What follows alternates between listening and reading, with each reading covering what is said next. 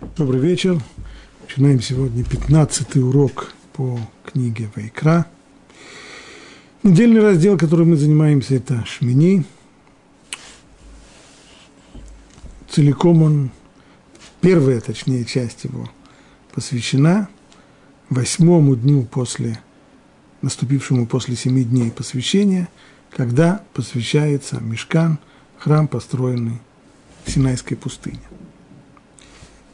после всех приготовлений, после того, как он был построен и собран, и семь дней готовились Аарон и его сыновья стать священниками в нем, наконец, восьмой последний день собирается мешкан, и отныне он уже входит, отныне он уже становится служащим храмом, приносится жертвоприношение, и кульминационный момент – и вышел огонь от Бога, и сжег на жертвеннике всесожжение, и увидел весь народ, и возликовали, и пали ниц. Вот, наконец, достигнута цель, ради которой была сделана вся предыдущая работа. Шхина, то есть проявление присутствия Всевышнего через вот такое вот явное чудо, когда никто спичек не подносил, бензином ничего не обливал, и все равно возник огонь, который сжег лежащие на жертвеннике части животного. Шхина. И вот в этот самый кульминационный момент происходит совершенно неожиданно, по крайней мере для читателя – трагическое событие. И взяли сыновья Аарона, Надава и Авиу свои совки.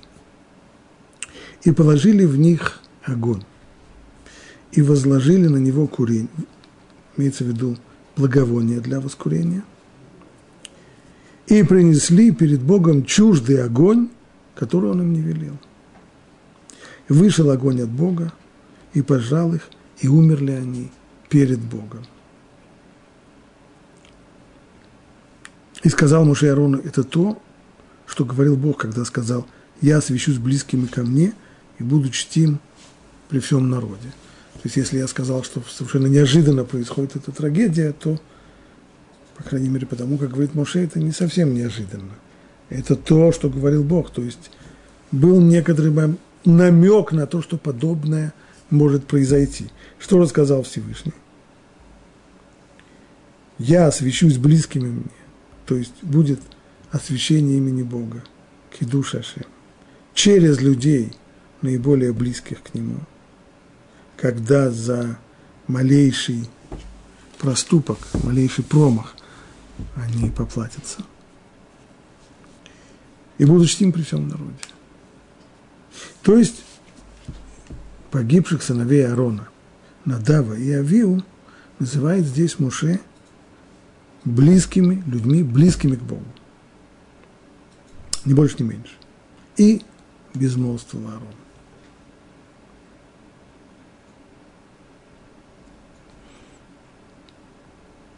И позвал Моше Мишаиля и Цафана, сыновей Узиэля, дяди Аарона. И сказал им, подойдите, вынесите ваших братьев из святыни за стан. И подошли они и вынесли тех в их одеждах за стан – как сказал Муше, и сказал Муше Арону, его сыновьям Элизару и Тамару, волосы не отращивайте и не рвите одежды, чтобы вам не умереть. То есть те виды проявления траура, которые обязательны для людей, у которых умерли близкие родственники, для вас они не только что не требуются, но и непозволительны. Не должны вы соблюдать траур. А ваши братья, весь дом Израиля, будут оплакивать сожженных, которых сжег Бог. Это не значит, что никто не будет скорбеть и оплакивать погибших. Будет весь остальной народ. Но вам, братьям их, священникам, это запрещено. И от входа в шатер собрания не отходите, а то умрете, ибо на вас масло помазания Бога. И сделали они по слову Мушей. И Бог сказал Арону так, вина и хмельного не пей ни ты, ни твои сыновья с тобой, когда вы входите в шатер собрания. Чтобы вы не умерли, это вечный закон на все ваши поколения, чтобы вы могли различать между священным и несвященным, между чистым и нечистым, и научить сынов Израиля всем законам, которые передал им Бог через Муше. Вот этот отрывок мы попытаемся разобрать. Отрывок непонятный. Прежде всего, неясно, в чем состоял состав преступления, что такого ужасного сделали Надав и Авиу.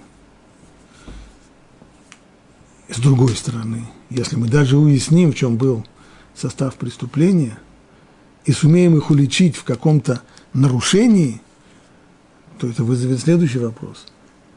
Как может быть, что люди, которых Муше называет близкими к Богу, как может быть, что они совершили это нарушение?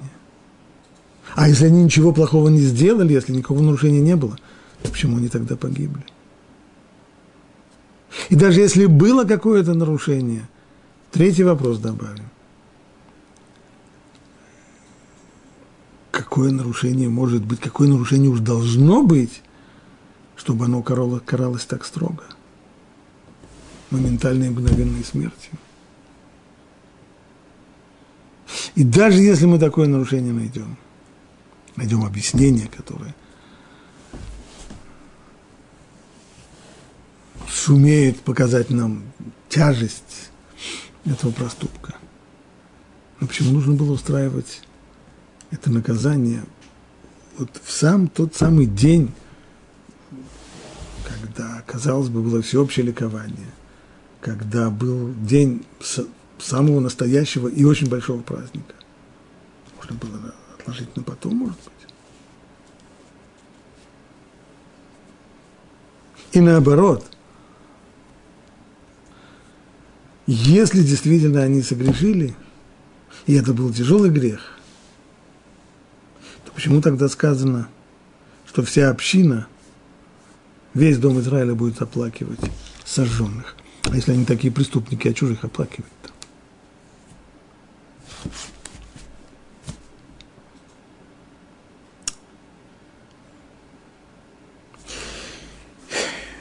Попробуем как-то размотать этот клубок, насколько получится. Начнем с Раши. Раш пишет так. Вышел огонь. Раби Элиезер говорит, не было иной причины для смерти сынов Аарона, кроме той, что они толковали закон в присутствии их учителя Муше. То есть было здесь нарушение, это не то, что они что-нибудь сделали – то есть их действия нельзя назвать неправильным. Все, что они сделали, было правильно. Они совершили обряд воскурения благовоний, который является частью ежедневной, в данном случае, утренней службы. Но состав их преступления был другой.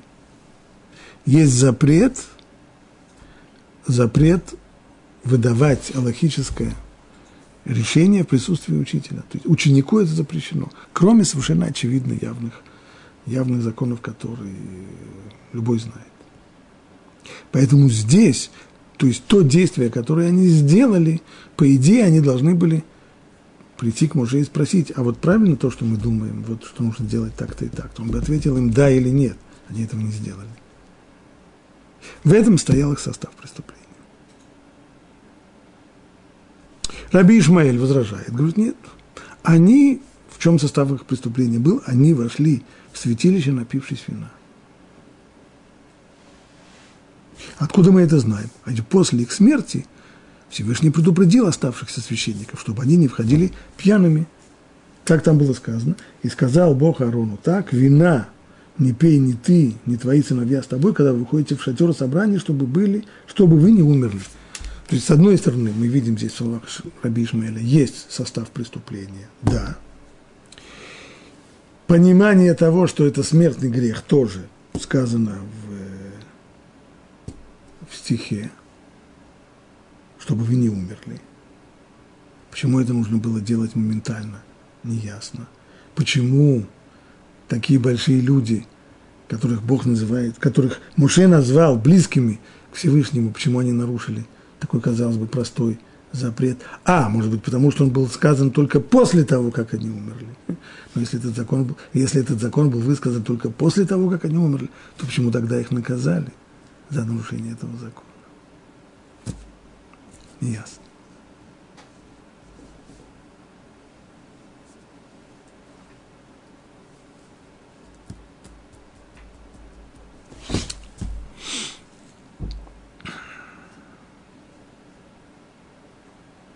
Оба этих объяснения, которые Раши приводит, они наталкиваются еще на одно простое возражение, а именно, оказалось бы, состав преступления, он сказан в самом стихе, прям открытым текстом, черным по белому, как там сказано.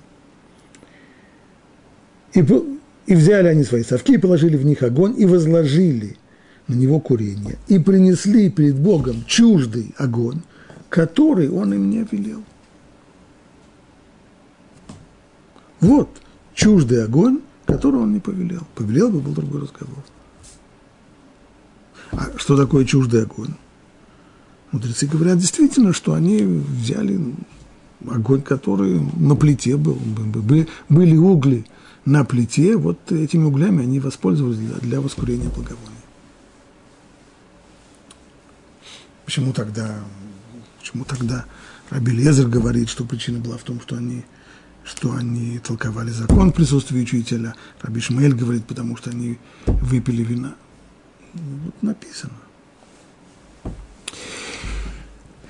Объясняют это комментаторы, что дело-то в том, что то, что написано в стихе, оно само по себе достаточно представляет большую проблему. Почему? Потому что есть у нас Аллаха, закон, который говорит, несмотря на то, что даже если огонь спускается с небес, все равно есть обязанность для коина, для священника приносить огонь, которым зажигается, для сжигания э, дров на жертвеннике, на которых сжигаются потом э, части жертвенного животного. Коин должен позаботиться. То, что будет с небес, это будет с небес. Но несмотря на то, что будет с небес, человек должен знать свою обязанность, его обязанность коина зажечь огонь. Ну, то, что они и сделали. Может быть, поэтому и Раби Лезер, Раби Ишмаэль ищут другие обоснования. Но это объяснение опять проблематично, потому что закон этот касается огня на внешнем жертвеннике, на котором сжигают части жертвенных животных. А Надав и Авиу, они сделали другое – они воскуряли благовоние на жертвеннике, который, на золотом жертвеннике, который стоял внутри храма. Жертвенник для воскурения благовоний. Для него закон требует не огня с плиты, не от спичек и не от зажигалки, а огня, который берется с внешнего жертвенника. То есть на внешнем жертвеннике зажигается огонь, и угли, которые образовались на нем, они используются для воскурения благовоний на внутреннем жертвеннике. А вот этого здесь не было.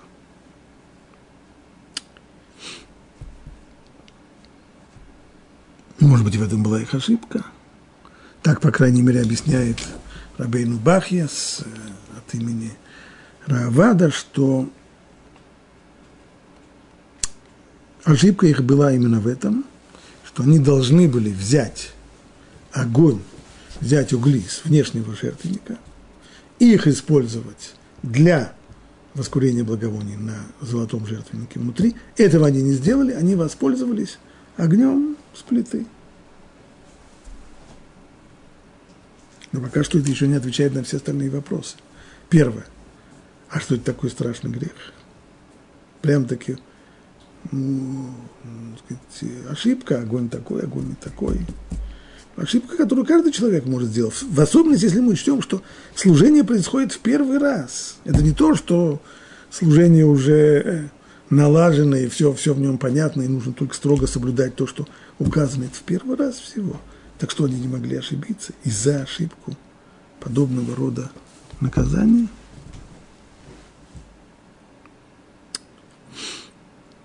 Объясняет Рабейну Бахья, что проблема, которая здесь была, которая усугубила их проступок – это то, что называется хилуль ашем, то есть осквернение имени Бога. Поясним это более подробно. В обычной ситуации действительно нужно было взять э, огонь с жертвенника.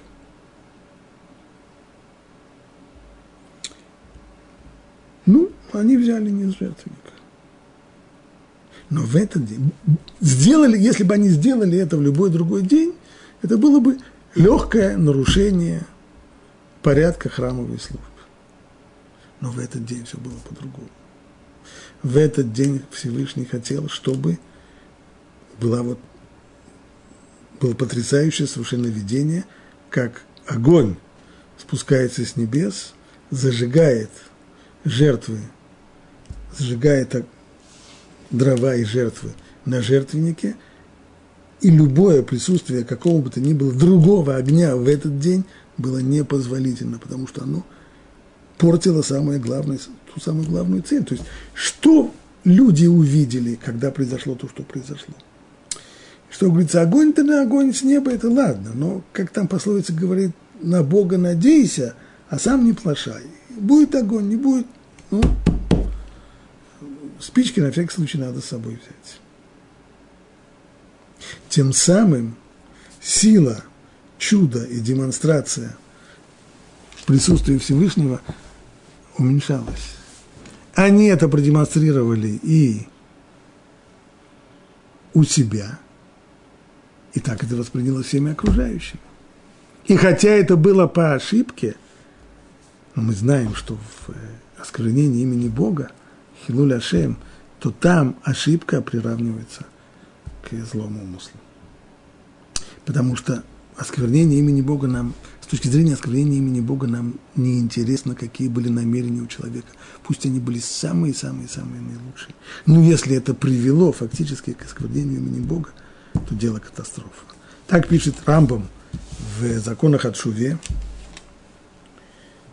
когда он объясняет о возможностях исправления грехов, то пишет он там так. Тот, кто осквернил имя Бога, несмотря на раскаяние, подчеркиваю, есть легкие грехи, в которых достаточно, что человек раскаялся в них, ему прощается.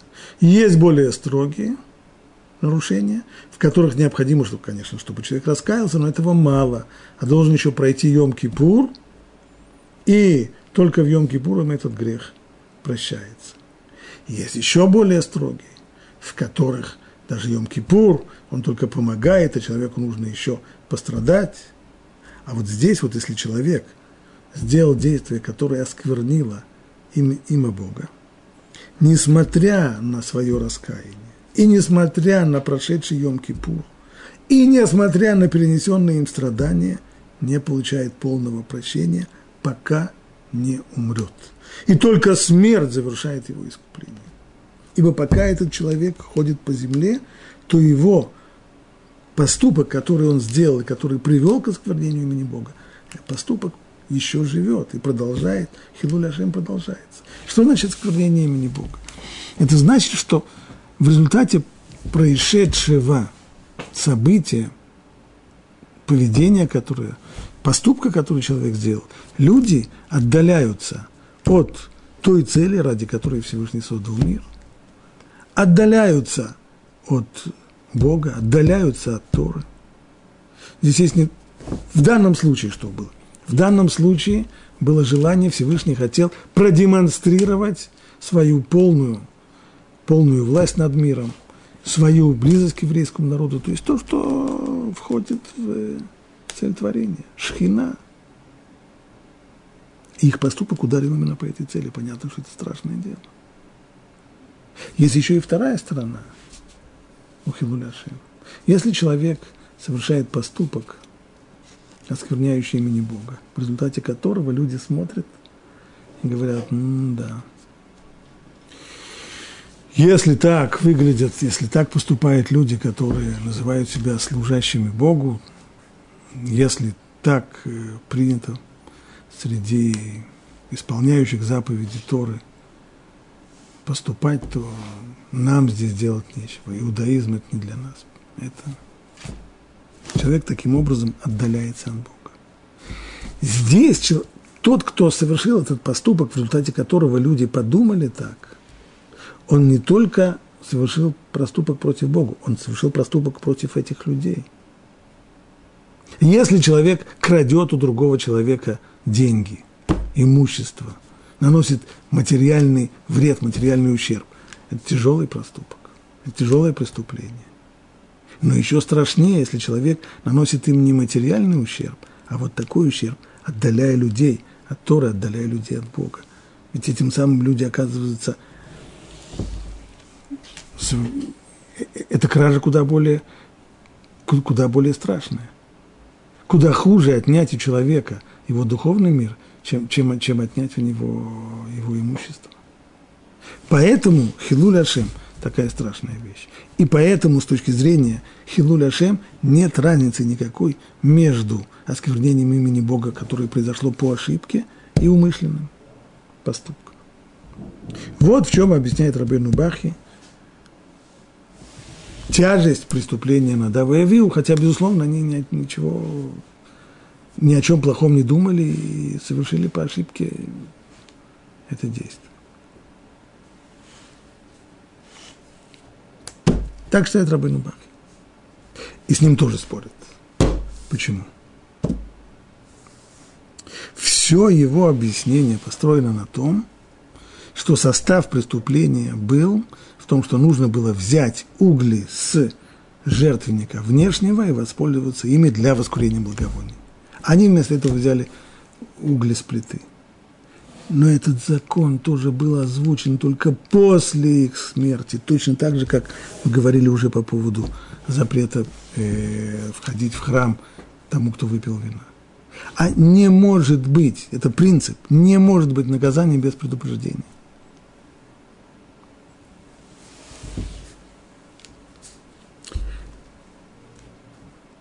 Как же так?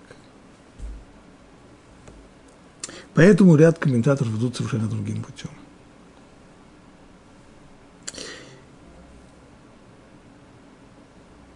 И, объясня, и объясняют, например, Рашбам, который строит весь свой комментарий на понимании того, что в тот момент, когда Надав и Авил решили воскурять благовоние, то, жертвеннике, э, то на жертвеннике не было огня, да и не должно быть огня. Почему? Пишет он так. И взяли сыновья Аарона, еще до того, как вышел огонь от Бога, который каждый из них взял свой совок, чтобы совершить воскурение в святилище на золотом жертвеннике. Поскольку утреннее воскурение благовоний должно совершаться прежде, чем сжигаются на жертвеннике части постоянной утренней жертвы. О, а! Знаете, разорвавшаяся бомба. Как мы обычно понимаем, читая этот текст, как мы обычно понимаем последовательность событий. Читаем текст, и получается так. И были принесены жертвоприношения, и явилась слава Всевышнего всему народу, и вышел огонь от Бога, сжег на жертвеннике все сожжения, и возликовал народ, и поклонились они, и сразу после этого, в ходе этого ликования, тогда очевидно, тоже возликовав, Надав и Авиу взяли свои совки, положили огонь, то есть угли с плиты, положили на них благовония и вошли в храм для того, чтобы воскурить эти благовония и там не погибли. Это все это замечательно, так получается по тексту, но этого не может быть. Потому что это не может быть совсем, совсем никак не может быть. Закон, который требует, чтобы воскурение благовений было до того, как сжигаются части жертвенных животных. Сначала животное зарезается, его кровью кропится жертвенник, затем идет воскурение благовоний, и только потом сжигаются части жертвенного животного на жертвеннике, на внешнем. Значит, то, что они сделали, были до того, как вышел огонь от Бога, который слезал на жертвеннике части животных. Что же было? Получается так, что то, что сказал, у нас есть принцип. Эн мугдаму мухарбы тура. То есть не следует искать хронологического порядка в изложении Торы. Могут быть события, которые описаны, события Б, которое записано после события А, оно вовсе не было после события А, оно только о нем рассказано после него. А оно на самом деле произошло еще раньше. То есть то, что у нас сказано, и взяли сыновья Аарона, Надава и Авиу, имеется здесь в виду прошедшее время особого характера, который имеется в виду еще раньше взяли. Продолжает дальше Рожбам. Они поместили на свои совки чуждый огонь, о котором не повелевал им Муше в тот день. Так, что тот день был особенный, что никакой э, не священный огонь не полагался тогда. И несмотря на то, что в отношении остальных дней сказано, и принесут сыновья первосвященника Аароня, Аарона огонь на жертвенник, сегодня Муше не давал им такого повеления. Нужно ли было зажечь огонь на внешнем жертвеннике? Нет, ни в коем случае. Сегодня нет. Поскольку не хотел, чтобы они принесли обычный огонь, ведь ожидалось, что спустится огонь свыше. И поэтому приносить огонь сегодня было недопустимым. Ведь требовалось осветить имя Бога и явить всем, всем продемонстрировать, как огонь спускается с неба. И вышел огонь от Бога. То, что сказано. И вышел огонь от Бога, и пожрал их, и умерли они перед Богом. Так сказано о смерти Надава Авиу. А раньше по поводу жертвоприношения сказано, и вышел огонь от Бога, и сжег на жертвеннике все сожжения и жир. Почти, почти слово в слово одинаково. Жбам не случайно, потому что это тот же огонь. Не дважды выходил огонь, а это тот же самый. И вышел огонь от Бога, эта фраза относится к сказанному ранее. И вышел огонь. То есть то, что раньше сказано и вышел огонь от Тора, теперь здесь возвращается. Говорит, тот самый огонь, которым, о котором сказано выше, вот он-то и погубил Надава и. Когда вышел огонь и сжег жертвы на внешнем жертвеннике, то этот огонь по ходу дела до внешнего жертвенника, он погубил сыновей Аарона.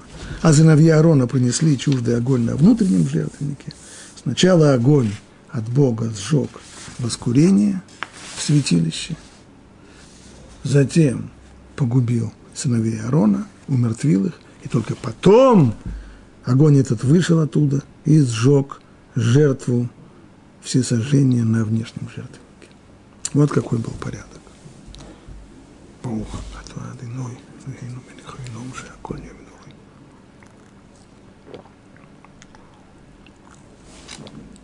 Так, с одной стороны, Рашбам согласен с предыдущим объяснением в том, что строгость наказания исходила из Хилуляшем, из того, что их действия уменьшили чудо, которое должно было произойти, когда огонь спускается с небес. Но по поводу самой ошибки, в чем технически то есть это строгость наказания. Значит, строгость наказания – это одно. А состав преступления в чем был? Состав преступления был в том, что огня тогда на жертвеннике не было, да и не должно быть, и не могло быть, поскольку все ждали, что в тот день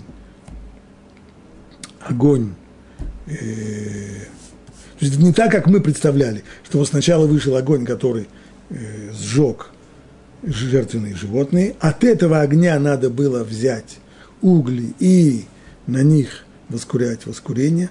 Этого не было и не могло быть. Это совершенно невозможно по одной простой причине, потому что воскурение благовония, оно предшествует сожжению жертвенных животных на жертвеннике. Поэтому то, что нужно было в данном случае сделать, нужно было только подождать, пока выйдет этот огонь. Они этого не сделали – не спросили Моше на свой страх и риск. Решили, что поскольку сейчас огня нет, то они возьмут огонь с плиты, потому что по порядку нужно сначала который сначала воскурение благовоний, и это они и сделали. И тогда огонь, тут нет здесь двух огней, тот же самый огонь, который, который вышел свыше для того, чтобы зажечь жертвенные животные, он же и погубил сыновей Так объяснил Рашба. Если мы обратимся к Мидрашам, там мы увидим еще целый ряд объяснений, в чем стоял состав преступления, которые никак не связаны, и, все, эти, по, по всем, все эти мнения, они никак не связаны с э, чуждым огнем, о котором мне велел Всевышний. Начало мы уже видели. Два мнения проведено у Раши. Первое мнение в том, что они толковали закон в присутствии учителя. Второе, что они вошли в храм, выпив вина. Но это не все. Мидраш Танхума.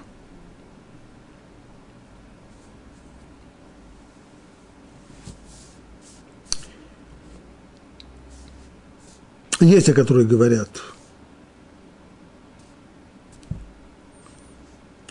что проблема была в том, что у них не было детей.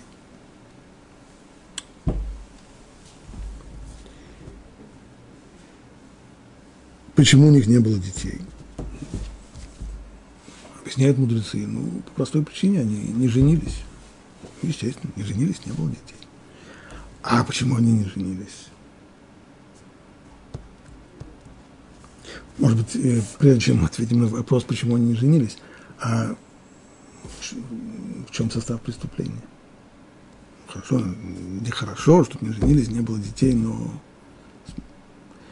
Коэн обязательно. Сказано по поводу Коэн Гадоль первосвященника в Йома Кипурим, Вехипер Беадоу Беадбейто. И пусть он искупит свои собственные грехи и грехи своей жены. Он обязательно должен быть женат.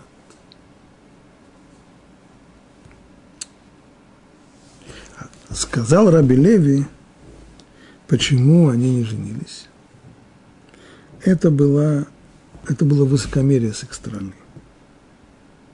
Это не то, что невест не хватало, невест было предостаточно еще для таких женихов, как они. Но только невесты эти им не годились. Почему? Рассуждали они так.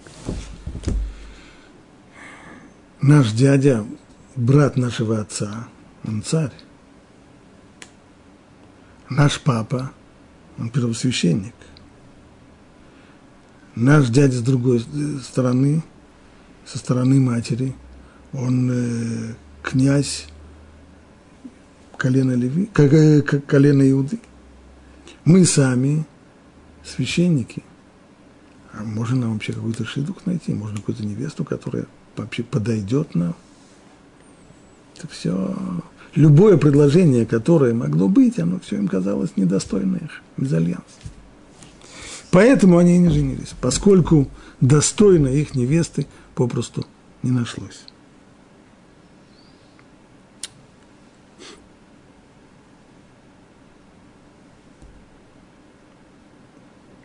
Есть еще одно мнение. Когда было сказано, когда получали Тору на горе Синай, то было сказано, что еврейский народ должен выстроиться в определенном порядке и приближаться к горе Синай в определенном порядке. Сначала Моше и Арон, вслед за ними двое из четырех сыновей Аарона, Надав и Авиу, потом все старейшины Израиля, а уж только потом весь народ –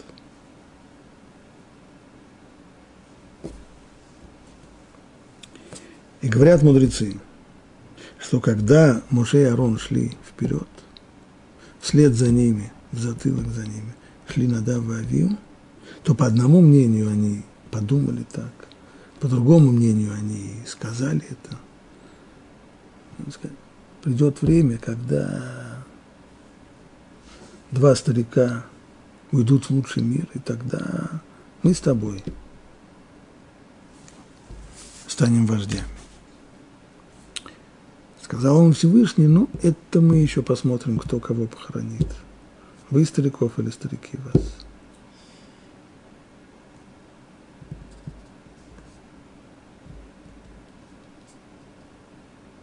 Есть еще одно мнение, которое тоже связывает их гибель с тем, что произошло у горы Синая во время дарования Тура. Написано там, что когда было явление, откровение Всевышнего, написано там «Верецелейбна Израилу шалах ядо». То есть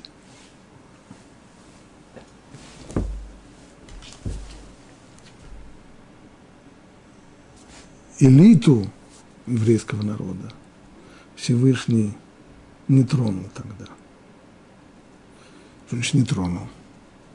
Имеется в виду, они заслужили наказание. Но он их тогда не тронул. Почему? Тогда было не к месту. Тогда, в день откровения, в день дарования Торы, это были Надав. Почему? Чем, собственно говоря, они этого заслужили? Да потому что во время вот этого вот откровения возвышенного они, по одному мнению, они вели себя без, без дрожи, без содрогания и страха, подобно тому, как человек, который может э, знаю, там, э, смотреть на какое-то зрелище и отхлебывать э, чай из стакана. Так как человек будет или слушать какую-нибудь музыку и при этом есть и пить. Это им началось вот сейчас. Вот эти все мнения.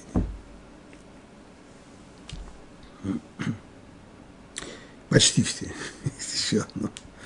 Почти все.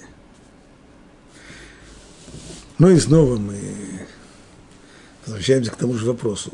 Все это творчество, оно просто, просто поражает. Ну, ну, вроде бы в Торе написано, что в тексте состав преступления был не в том, а в том, что чуждый огонь, который не повелел. И все это мы уже разобрали. А, а тут продолжается еще, и еще, и еще, и еще. Что?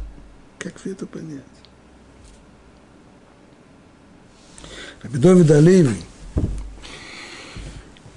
автор комментария к Шулханаруху, Тас Турей Заав, его комментарии к Торе, он говорит, скорее всего, все это творчество выходит всего лишь из двух-трех слов, излишних на самом деле в стихе.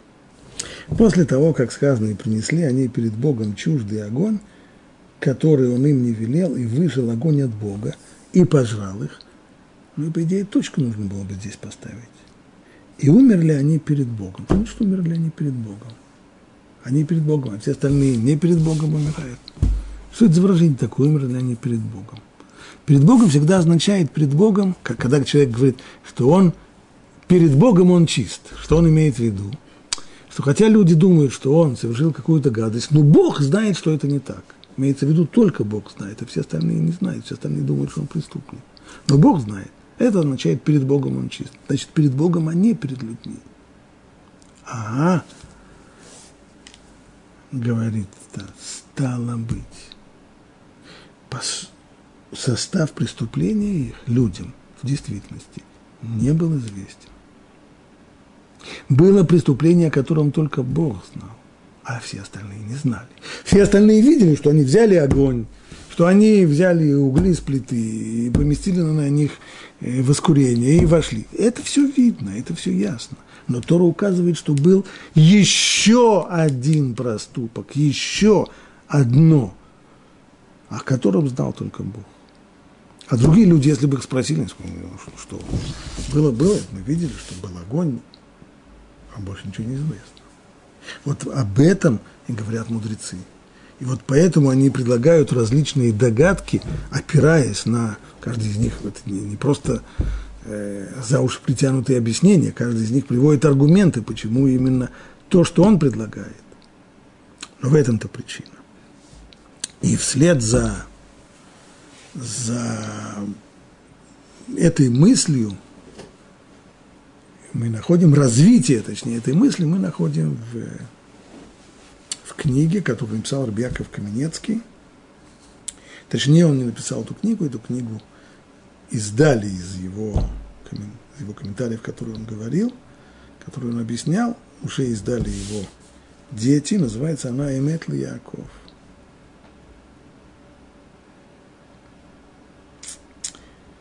Он тоже начинает с того самого вопроса, к которому возвращаемся, почему мы видим в Мидрашах такое творчество, так много объяснений в чем состоял грех Надава и Авиу, когда вроде бы Тора сама об этом говорит.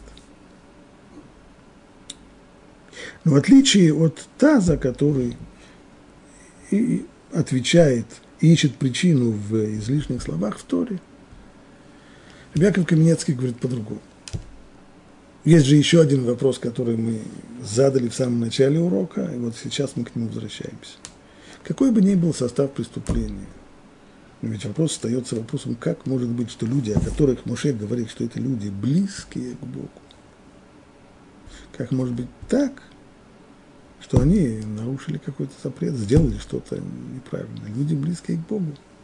И чем больше мы стараемся утрировать, чем, чем строже мы пытаемся нарисовать их грех для того, чтобы объяснить их такую трагическую смерть, тем больше усиляется вопрос,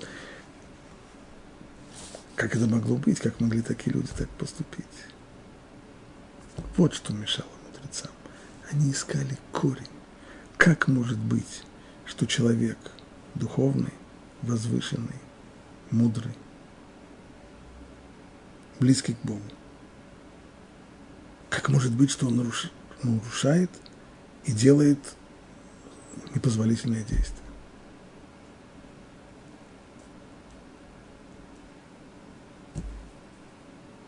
Что-то там помешало. Что это? И вот мудрецы нащупали вот эту вот болевую точку. Что это? Это гордость. Но только скажем это сейчас, еще повторим это еще раз. Нужно понимать, что когда мы говорим о каких-то отрицательных качествах, то нельзя эти отрицательные качества мерить по себе. То есть, гордость есть у всех людей. И для всех людей это отрицательное качество но только гордость какого-нибудь напыщенного э, политика или певца или общественного деятеля – это одно. А гордость таких великих людей, как Надава Авиу, это другое. Это совершенно разные масштабы. Качество, оно то же самое качество, гордость. Но только масштабы, они совсем другие. Если в одном случае это нечто совсем-совсем грубое, то в другом случае масштабы они микроскопические, но это проявление есть. И оно способно привести человека к ошибкам. Где же мы это видим?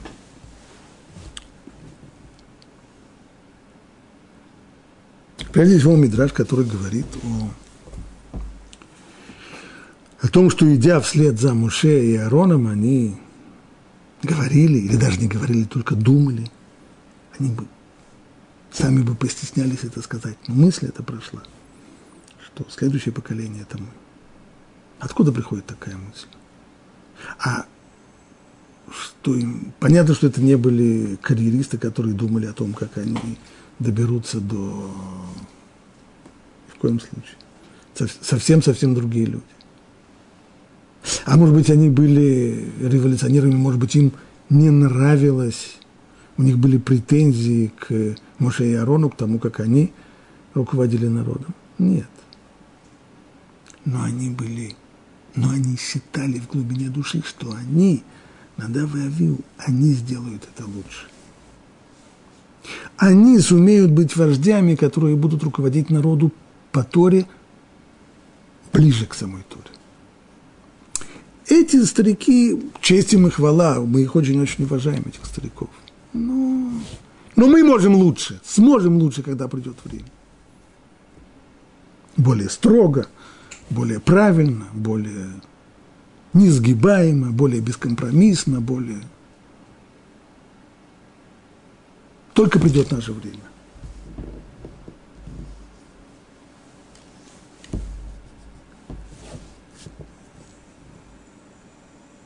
Было была доля истины в том, что они думали, конечно. А что, случайно, что вслед за Моше и Ароном они шли вторыми? Конечно, не случайно. Действительно, они намечались как э, следующее поколение вождей. Да. но следующее поколение. А тут, кому не терпится, плохо это кончается, как сказал он Всевышний, но это мы еще посмотрим, кто кого похоронит. Выехали они вас. Крупица гордости здесь была. Это ощущение того, что мы сможем лучше. Мы будем лучше. Ну, а то, что они не женились, мудрецы прямо говорят, что проблема была именно в том, что они не видели возможности, не видели достойных себя невест.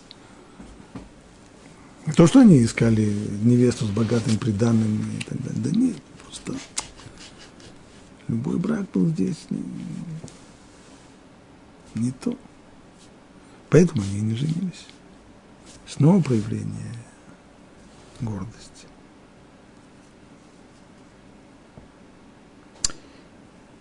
Те, которые считают, что проблема была в том, что они зашли в храм, выпив вина.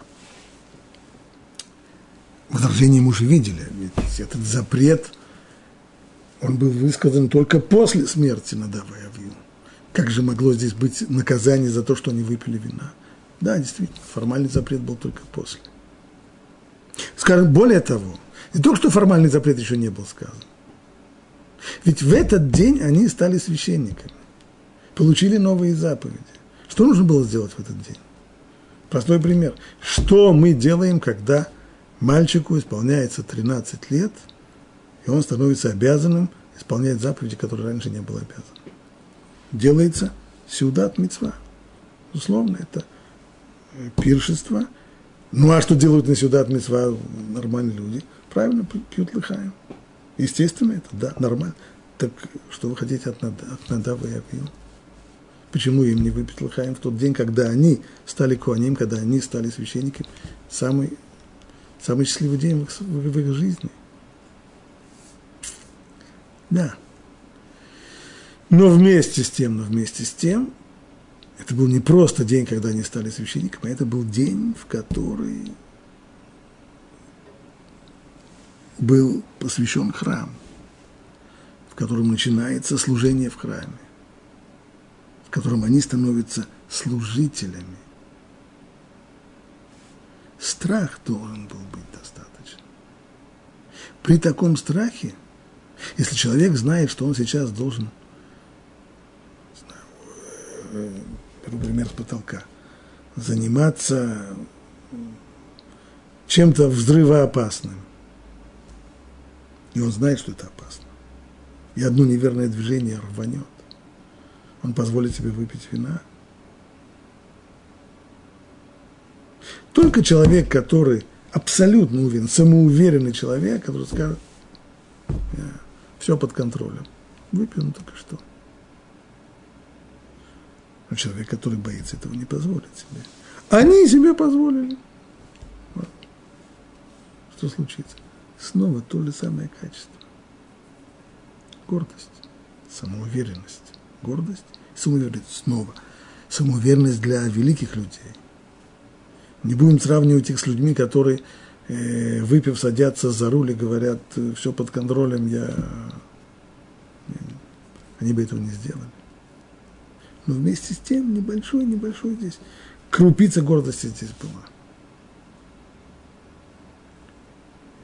И, наконец, то, что, то мнение, которое говорит, что вся проблема была в их поведении, то есть сейчас, в том, что они сделали сейчас, может быть, никакого преступления не было, но с ними Всевышний посчитался за то, что им полагалось еще, еще давно, во время дарования Торы на горе Синай. Что там было? Там было откровение.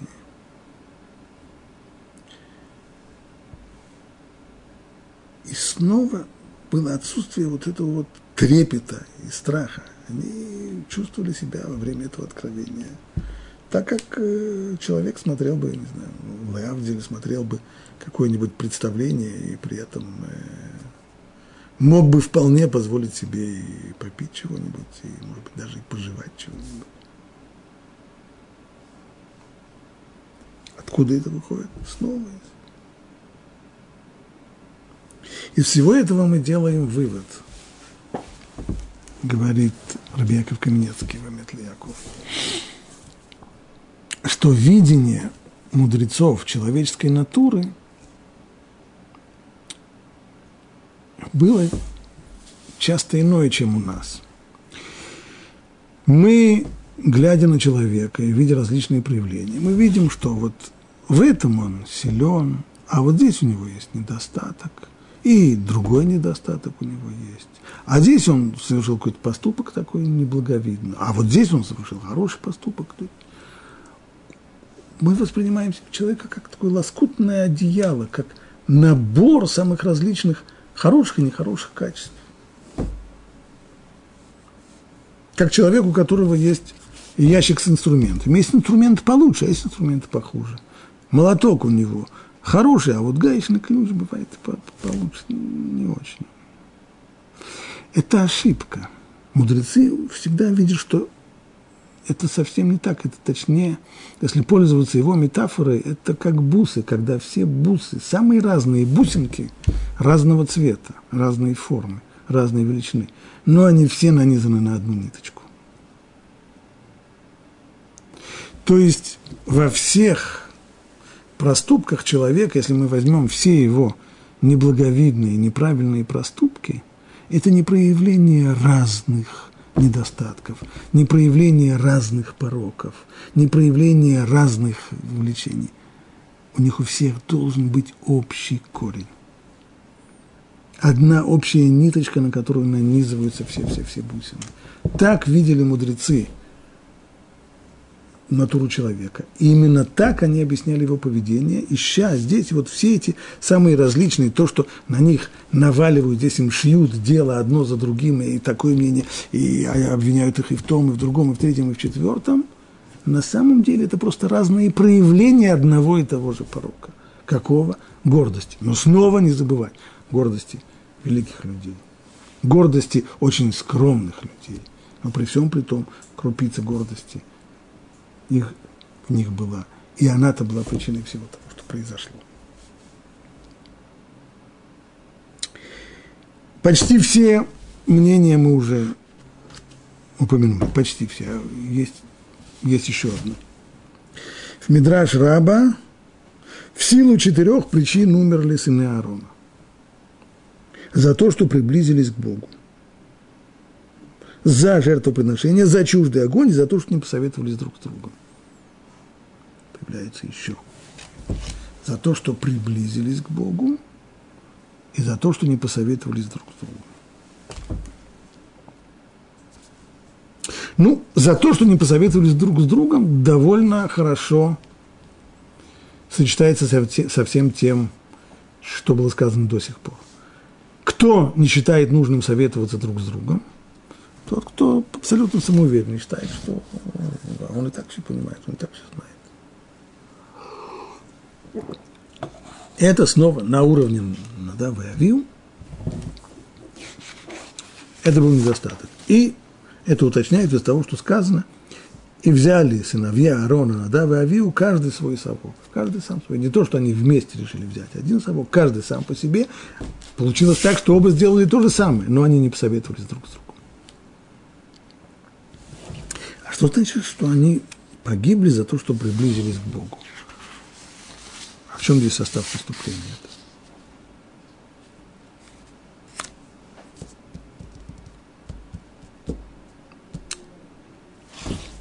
В другом месте, в, в другом Мидраше Турат Куаним, там сказано так, что при исполненной радости при виде нового огня, то есть Турат Куаним явно объясняет это не так, как, как объяснял Рашбам, что был всего лишь один огонь. Нет – они стояли среди всех людей и увидели, как спускается огонь с небес. И это переполнило весь народ, в том числе и их ликование. Но у них это было сильнее всего. Они почувствовали, что называется, прилив любви к Богу. В результате вот этого вот воодушевления, взволнованности, ликования, а они сделали то, что делать было нельзя. Так объясняет Анациф, что то, что сказано «эш зара», «чуждый огонь», а мудрецы говорят, потому что они приблизились к Богу, это не противоречит тому, что сказано «чуждый огонь», да потому что это и был чуждый огонь. Дело не в, не в огне, не в углях, в которых происходит быстрое окисление благовоний, которые они использовали. Здесь дело было другое. Чуждый огонь – это огонь, воспламенивший их, огонь их воодушевления, который привел их к неправильным действиям.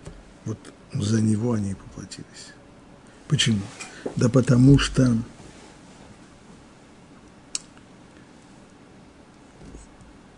служба в храме построена совершенно четко на одном важнейшем принципе. Делается только то, что предписано. Делается только то, что обязаны делать. Здесь же они сделали то, что делать были не обязаны. И не нужно было это им делать. А почему они сделали? Потому что в этот момент захлестнула их волна чувств захлестнуло их воодушевление, захлестнуло их ликование. И вот этот вот чуждый огонь, огонь, который не должен вести человека. Человек должен делать то, что правильно, то, что нужно, и не то, что необходимо, а не то, на что толкают его чувства, воодушевление, э, восторг и так далее. Вот именно поэтому, вот в этом-то и было, и была их, э, их ошибка. Стало быть, то, что написано, и принесли перед Богом чуждый огонь, который Он им не велел. В чем была проблема? В том, что они сделали то, что им не повелено. В храме это совершенно недопустимо. В храме такого не должно быть. И чуждый огонь – это не угли, а чуждый огонь – это огонь, который полыхал в них. И пусть этот огонь самый-самый возвышенный. Огонь духовного воодушевления, огонь любви к Богу. Мы даже представить себе такое понятие не можем. Настолько это возвышено, настолько это высоко. Но в храме это недопустимо. В храме есть строгий порядок, и делается только то, что повелено, и только то, что нужно и что необходимо. Эту мысль мы видели уже на предыдущих уроках, когда объясняли то, что сказал Всевышний Муше, как, когда Муше объяснил, сделайте то, что сказал Ашем, и явится вам Шхина. Имеется в виду, сделайте только то, что сказано, и ничего больше. Но вот здесь получилось именно, все получилось по-другому. Именно так и случилось. Может быть, к этой теме мы еще вернемся. Но пока, как кажется, то, что случилось на Давом Авин, мы объяснили, и на следующем уроке пойдем вперед.